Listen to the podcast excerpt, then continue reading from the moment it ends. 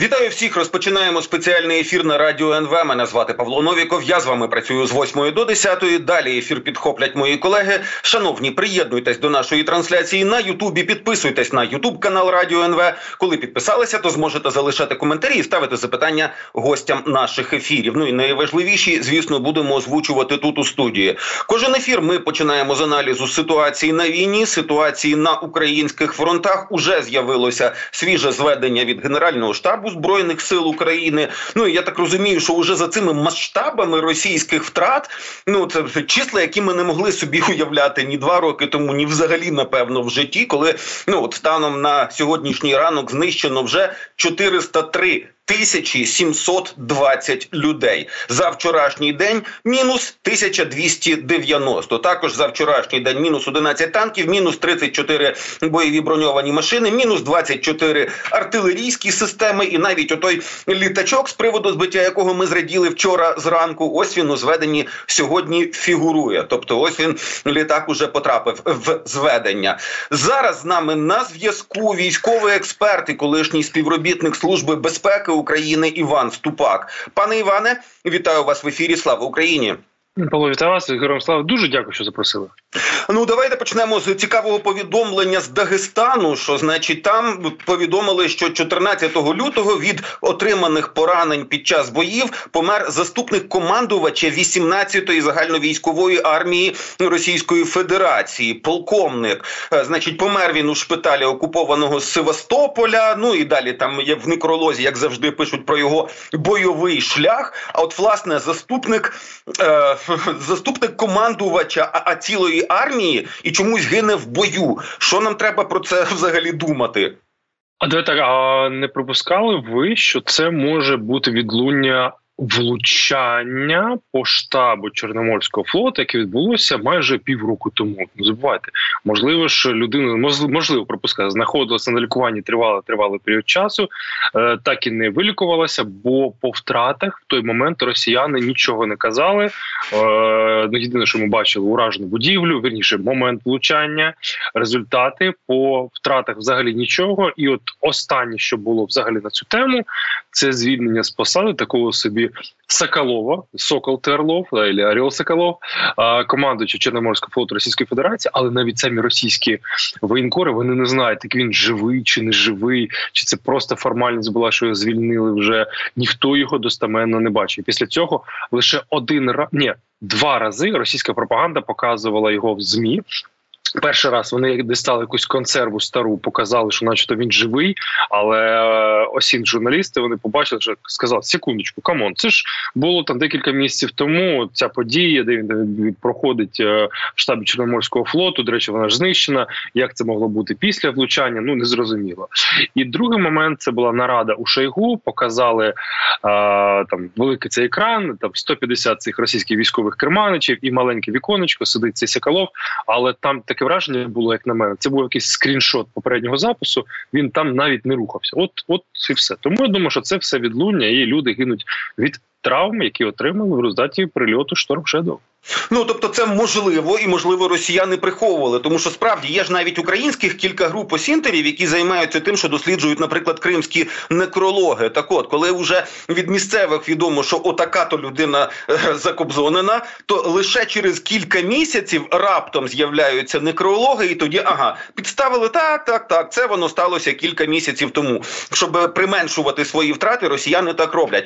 А от, власне, вчорашні злами, я розумію, що це питання не про війну, але у нас кібервійна також відбувається. Росіяни вчора ламали хм, акаунти багатьох відомих українських медіа, розказували там про розгром нібито елітних військових частин українських під Авдіївкою, але з того, що взагалі в принципі є на фото і відео, це, ну, по-перше, фіксація розстрілу шістьох українських військовополонених, є також якісь кадри про, справді, українських військових, які потрапили в полон, але от австрійський оглядач Том Купер каже, слухайте, росіяни якби мали, ну, вони би хоч щось продемонстрували.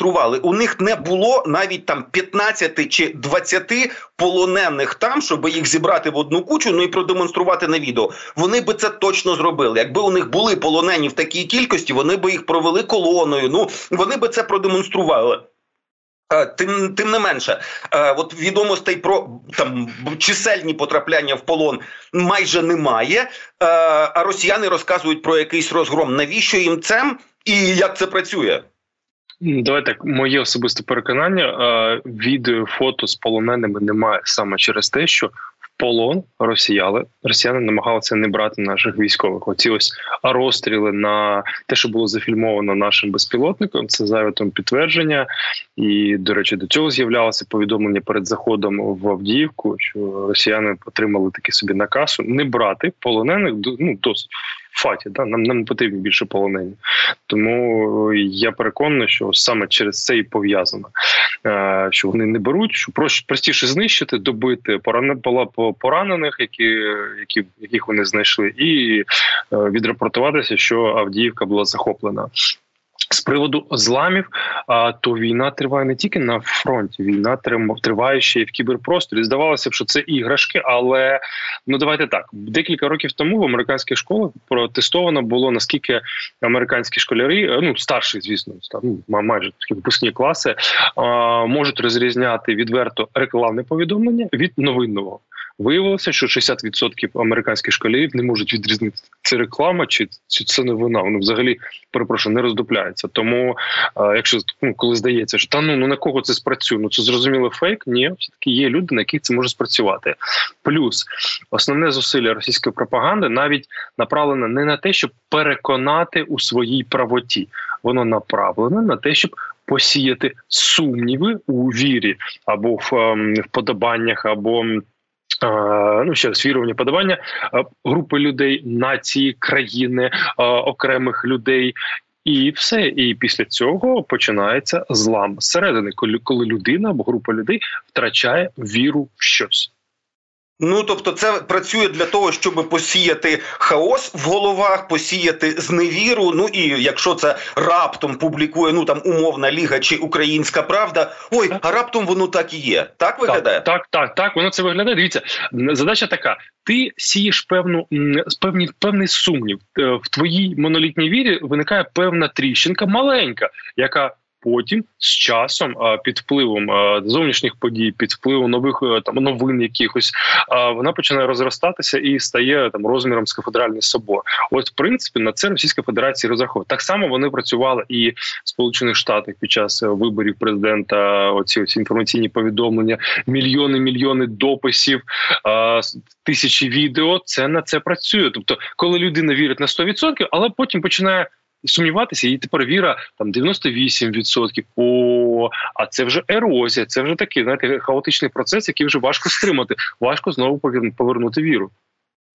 Добре, ну і власне про наслідки штурмів, які тривали ну там чотири місяці Авдіївки, різні вже є припущення щодо остаточної кількості знищених там російських там цілих підрозділів. Я вже згадував сьогодні Тома Купера, австрійського військового експерта. Так от він пише, що, шановні, сто разів всім пояснювали, операція з відходу – це в рази складніша, ніж операція з наступу. Він наводить там приклади Другої світової війни, героїчно і там геніального полководця Роммеля, який тисячами втрачав полонені, полонених під час африканської ще операції. І відповідно, що коли відходять великі підрозділи, то ми завжди бачимо, що там залишена техніка, технікою якої залишилось пальне, чи там знищена техніка, там вбиті, поранені, гаубиці, там артилерія, все що завгодно. Єдине, що росіяни змогли продемонструвати, це якусь вражену бронемашину, ну і там ще буквально пара штук. Тобто, по суті, ми можемо, ну, Купер стверджує, що вихід з Авдіївки таки був організований, ну, наскільки це можливо, з мінімальними втратами. Натомість росіяни там свою еліту серйозно поклали. Дивіться, по втратах росіян важко порахувати, ніхто не береться, але давай так, дуже обережно, є такі цифри, але вони дуже полярні. А від чотирьох до тринадцяти тисяч російських загарбників Російська Федерація втратила в проміжку жовтень двадцять третього, лютий двадцять четвертого року. Але ще раз, це цифри дуже обережні, бо ну неймовірно складно порахувати. Це робота, думаю, потім там на місяці для наших або іноземних журналістів, осінь-розслідувачів. Орієнтовно це, ну якщо ми візьмемо верхню планку, ну майже вона дотягує до втрат росіян, ну, в росіян Радянського Союзу в афганській кампанії, в афганській авантюрі, де за десять років загинуло п'ятнадцять тисяч людей, ну, орієнтовно. Навіть якщо це мінімальна планка, то за чотири місяці росіяни втрат, ну, окей, та росіяни втратили стільки ж людей, скільки там за, здається, пару років цієї ж, ну, ж таки, афганської кампанії. Тобто, в будь-якому випадку це серйозні втрати. Плюс, що важливо, при всьому тому шабаші, який виникав у росіян, коли вони раділи, що там ура, вернули вертну гавань, вся ця історія маячня, з'явилися, з'являлися окремі російські воєнкори, дописувачі, які кажуть: ей, парні, стопе, нічого тут, ну, класного немає. Коли ви дізнаєтесь про втрати, коли ви дізнаєтеся про вартість Авдіївки в людському еквіваленті, в технічному еквіваленті, ви будете просто ошарашені. Ну, каже, я не можу називати цифру, але така термін кратна, кратна Бахмуту. Тобто втрати в Авдіївці кратні Бахмуту. Тобто, ну, розуміємо, що це там шалені-шалені втрати. В той же момент росіяни вирішили скористатися можливістю. Вікно таке є можливості в них, коли з боєприпасами в нас важко, коли доводиться відступати. І от зараз намалювалося п'ять напрямків, де росіяни починають свою дійсно активний тиск на Україну, на українські позиції. Це Мар'їнка, Авдіївка, Бахмут, Куп'янськ і Роботин. На жаль, ну, ці ось напрямки важливі, росіяни тиснуть, вони хочуть цим скористатися. Поки немає снарядів, поки не приїхало, треба щось вигризати. От, на жаль, вони пробують рухатися. Добре. Ну і вже порахували, власне, Авдіївську операцію. Це, значить, осінспільнота «Орікс». Вони брали тільки те, що підтверджено на фото і відео. Тобто, по суті, сам порядок навіть більший. Але mm-hmm. рахунок по втратах техніки, от з того, що підтверджено, значить, на п'ятдесят сім одиниць української бронетехніки втрачених понад шістсот п'ятдесят російських. Ну, тобто, різниця в десять разів по техніці. Це тільки те, що підтверджено. Вони там далі розписують, це група InformNapalm, власне, їх цитує, що, значить, по бронетехніці, наприклад, росіяни втратили триста п'ятдесят дев'ять броньованих машин, з них сто двадцять одна ем те ел бе, самих БТРів трохи більше за шістдесят і сто шістдесят п'ять Б М П. Тобто, по суті, у них брак техніки, ну, тут постає ще менше техніки, і основною машиною була саме оця манталига. Да? Отаке, отаке порівняння, коли лише в техніці втрати, причому у України, яка відступала, ну, у армії, яка зрештою відійшла з позицій, в десять разів менше по техніці втрат, ніж у тих, хто наступав. Ну, здається, це серйозний, серйозний непаритет. Серйозний, сто відсотків серйозний, але, ну, давайте так, ми ж з вами тут не, не в марафоні, доведеться казати і неприємні речі. На жаль, mm-hmm. є відео, коли росіяни закидували наших військових, які маленькими групками виходили з Авдіївки вночі з безпілотників цими скидами. Це дійсно неприємно, ну, це дійсно болюче бачити, неприємно бачити, як вони заходять на наші е, підземні оці сховища, де наші хлопці і дівчата ховалися, і вони оглядають ті трофеї. Е, там, здається, якщо не помиляюся, це були Джавеліни, е, декілька, ну, протитанкові е, ці, заряди, е, стрілецька зброя, е, мінометні постріли. Ну, на жаль, це, це ще раз неприємно бачити, при всьому при тому, що у нас постійні провали з забезпеченням, і ось навіть ставалося, ну, що ж, ну, що там, ті міни, ну, ну, що там, раді Бога. Ну, не, неприємно, дійсно неприємно. Е, хочу вірити, що потім е, наші військові проаналізують всі там помилки, які були допущені, щоб там на майбутнє такого не відбувалося.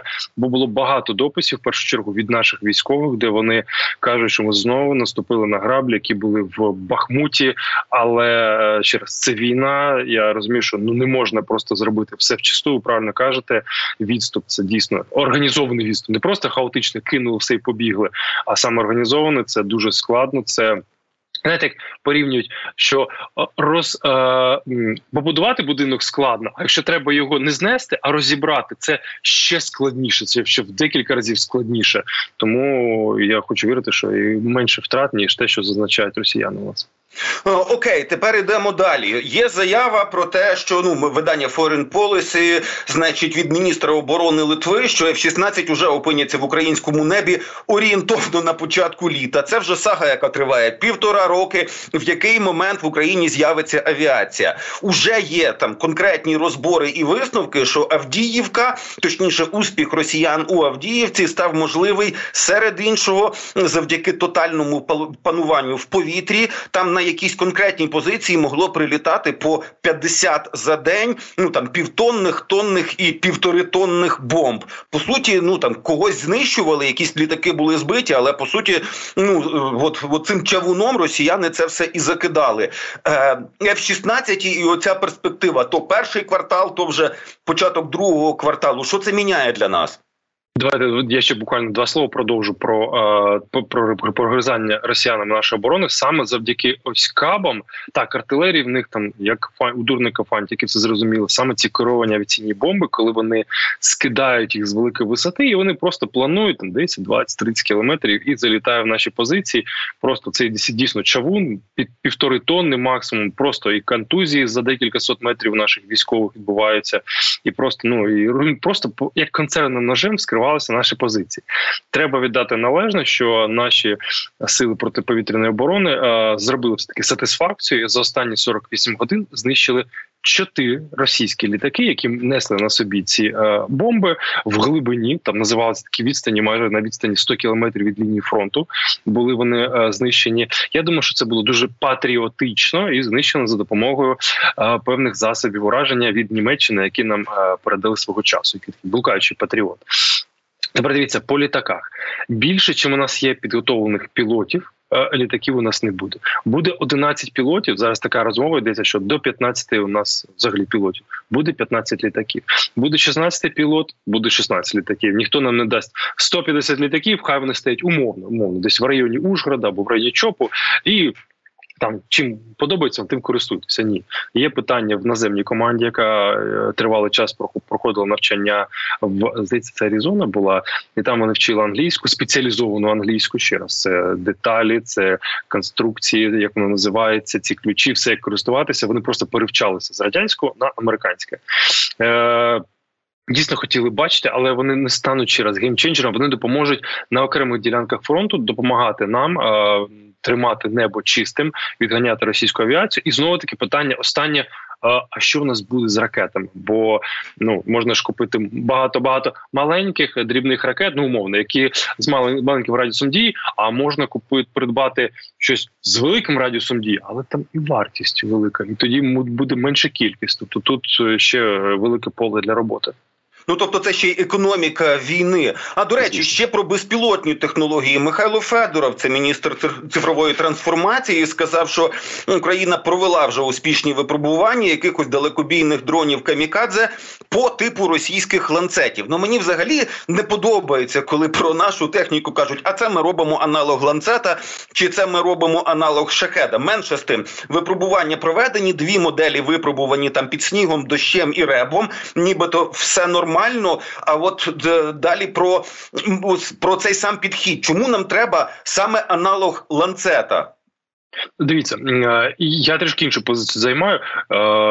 Хотів нецензурно сказати, чорт з ним, ну окей, ну якщо ця, це, це лайно, перепрошую, ну, літає, якщо у нас є збиті зразки, і їх можна проаналізувати, зважити, виміряти умовно лінійкою, подивитися, яке там стоїть обладнання, і воно літає, воно є ефективно, то ще раз, чорт з ним, давайте копіювати його, хай воно літає. Можна назвати його там не ланцети, не знаю, там стрі, стріла Купідона п'ятнадцять, ну хай так назвемо його, і хай він стріла Купідона прилітає по російських п'ятнадцять тих точках. Окей, ну це нормально. Тут питання єдине, що мультипліку... мультиплікувати, е- щоб не просто було там п'ять-шість ланцетів тут цих, ну, цих безпілотників. Їх повинно бути п'ятсот-шістсот на місяць. І головне, головна мета – робити їх по м, різних локаціях, щоб не було там дві-три локації, наприклад, умовно там Львів, Київ, Дніпро, і там вони їх роблять, і там їх роблять. Зрозуміло, що там за місяць, за два росіяни вирахують ці позиції і будуть атакувати їх балістичними ракетами.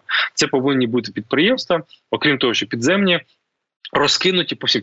Тернопільщина, Хмельниччина, Івано-Франківщина, всюди дрібні виробництва, щоб не можна було знищити одним ударом. Це можна порівняти, як Україна завозить паливо з країн Західної Європи. У нас немає великих підприємств, у нас є дрібні ці ось мурашки, бензовози, які вивозять, і росіяни нічого з цим зробити не можуть. Ну, по суті, так. Ну, і ще одне про безпілотники. Я напередодні побачив пост від Михайла Макарука, це офіцер Збройних сил України, а до повномасштабного вторгнення він був речником е, спільноти InformNapalm. Так от, він демонструє, на, на даному фото, це я зараз цитую, ви можете бачити цілісіньки, свіже, ну, далі, вкрадений, тільки іншим словом написано, російський БПЛА «Орлан». Ну, тобто, вже знайшлася система, яка «Орлан» посадила абсолютно неушкодженим. Раніше їх багато збивали, по уламках розбирали, з чого він там складається. Але те, що вже навчилися саджати, як так розумію, що це ще один крочок до того, щоб боротися з ними? Звісно, дивіться, в чому фішка з безпілотниками? Це не просто танк, який, ну от є танк, чим його можна знищити? Ну, якимось пострілом, гармати до іншого танку, безпілотника. А безпілотні технології – це боротьба. От одна сторона створює безпілотник, інша працює над його деактивацією, як його можна там приземлити або заджемити. Потім перша сторона знову щось досконалює, друга сторона наздоганяє або навпаки. Супротивник щось робить набагато прогресивніше, і тоді безпілотник не працює. Тобто це війна технологій, і тут є куди рухатися далі. От, наприклад, з цими ж еф пі ві-дронами зараз е, працюють оця ось коаліція дронів, е, не кажуть, які це будуть наземні, підземні, підводні дрони, е, повітряні дрони. Е, вони кажуть, що ми будемо виготовляти їх в фабричних масштабах, і головне, вибухівка до цих безпілотників, вона не буде тепер такою кастомізовано, як роблять у нас на фронті, ці воги ціпляють, ну що завгодно, що є. Вони кажуть, будемо робити якісні вибухові ці е... скиди, пристрої, пристрої, скиди, щоб вони з максимальним рівнем ураження, або якщо це проти техніки, то щоб так от, от один прильот і все, техніки немає. Якщо це проти піхоти, то так, щоб розліталося, щоб мама дорога, щоб як діти в школу, щоб як те ще підльот заходило, щоб було класно. І от це дійсно є над чим працювати. Плюс збільшувати радіус дії цих безпілотників. Буквально два слова останнє. Росіяни буквально нещодавно поскаржилися на те, що українські безпілотники, еф пі ві-дрони, при тому, що в них радіус дії там п'ять, вісім, до десяти кілометрів, це потолок, залітали вже на п'ятнадцять і трішки більше кілометрів. Це було для росіян дуже неприємно, але це був такий поодинокий випадок, це не було масовості. Вони кажуть, що українці, можливо, знайшли спосіб, як покращити радіус дії, там ретрансляція і так далі. Там фахівці цю тему можуть вам детальніше розказати. Добре, дуже дякую вам за розмову. Дякую. З нами на зв'язку був військовий експерт і колишній співробітник Служби безпеки України Іван Ступак.